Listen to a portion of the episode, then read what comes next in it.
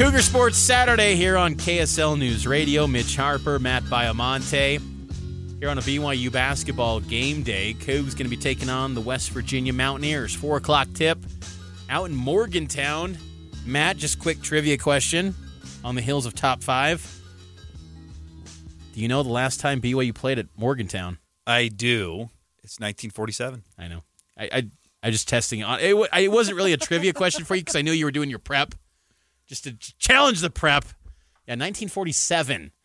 There were some good game notes on this. Harry S. Truman was the was the president of the Wow. United States last time BYU played in Morgantown. So it's been a minute. Big 12 brings out some unique matchups that BYU has not had in many many years, but being in the Big 12, it- you wonder about the the future of the league, especially with the 16 team iteration because as we move forward in college athletics, it feels like it's now just a world about the SEC and the Big 10.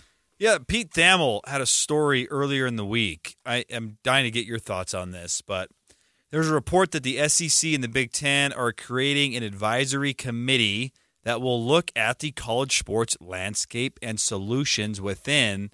Does this scare you or does this excite you, this advisory committee? It does scare me because I do think we will get to a world where the SEC and the Big Ten break off. But I do think, though, that, that might be their intentions out in, you know, Birmingham, Alabama, where the SEC headquarters are, and Rosedale, Illinois, where the Big Ten headquarters are. That might be their hopes to just break away and do their own thing because they think they're bigger and better than everyone. But at the same time, these TV networks still hold the power. ESPN and Fox, and ESPN and Fox are paying $2 billion to the Big 12. They're not just going to say, hey, see you later, SEC Big 10. We're paying $2 billion for a second tier product that's in the Big 12. Yep. I still think also, too, for the SEC and Big 10, even though they've branched out and become more national leagues, that you still need to have a structure that includes Kansas football. Like it, it's not critical. Like no one's been saying on Saturday afternoons, I need to watch the Kansas Jayhawks in the college football schedule. Uh, traditionally, like maybe more so now, but I just still think there needs to be some sort of sense of here's this underdog, here's this. Uh, because you're getting to a point with these conferences. What are you going to have playoffs within the SEC to determine who the SEC champion is, and then that goes into a playoff against the Big Ten? I, I, I, think people are kind of getting ahead of themselves with this story and just assuming that they're just going to you know im- immediately break off soon. But yeah, there is a power too because the media media funnels these narratives. They created the Power Five thing. The NCAA never created Power Five, Group of Five. That was a media concoction, and it's just stuck to where now that's part of the vernacular of college athletics, and the media is going to say Power Two and Middle Class Two with Big Twelve ACC, and then the rest of the rest. And like, I, I just think that at the end of the day, BYU's in the best league they've ever been in. I'm excited about it no matter what. And if it becomes a world where BYU and Utah and the rest of the teams in this league are just battling to be Big 12 champs, so be it. Because I'm still all for it. But I think it will test a lot of people's patience if there does come a day where the SEC and Big 10 break away. I took a, a little different approach with it. I thought it was actually a, a positive step. I'm, I'm optimistic about it.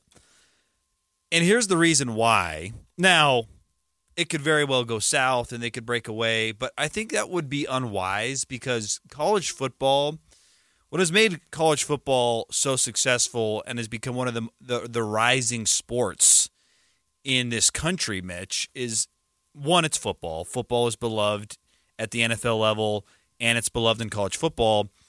But college football is, I think, one of the only sports that is truly regional that has urgency to it. Like college basketball, and there's a lot of other college sports that are regional, but there's no urgency. You only pay attention at a certain point of time. Case in point, the NCAA tournament, also the College World Series. No one gives a flying rip about baseball until it's down to the College World Series. That's just that's the facts. But football from week one until this new expanded college football playoff, there's tremendous interest from coast to coast. And I think if you were to break away Big Ten and SEC, it would still be popular, no doubt about it, but you would lose a lot of regional interest in the sport over time because if you're going to break away and try to pattern yourself off the NFL, you're not you can't compete with the NFL. Like I just finished reading this book. It was really fascinating called the like the demise of the USFL. And the USFL was like making waves as a spring football league. Think back to when Steve Young was with the LA Express. Mm-hmm. Then Donald Trump got in there, uh, potentially the next president, Donald Trump, and was We like, got to go to the fall. We, got to go to the fall.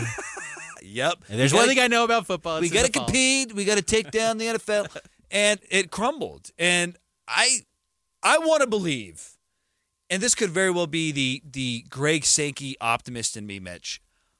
I want to believe that they're going to come together and figure out a way to where there will be some sort of separation, but it will be much larger than just the SEC and Big Ten.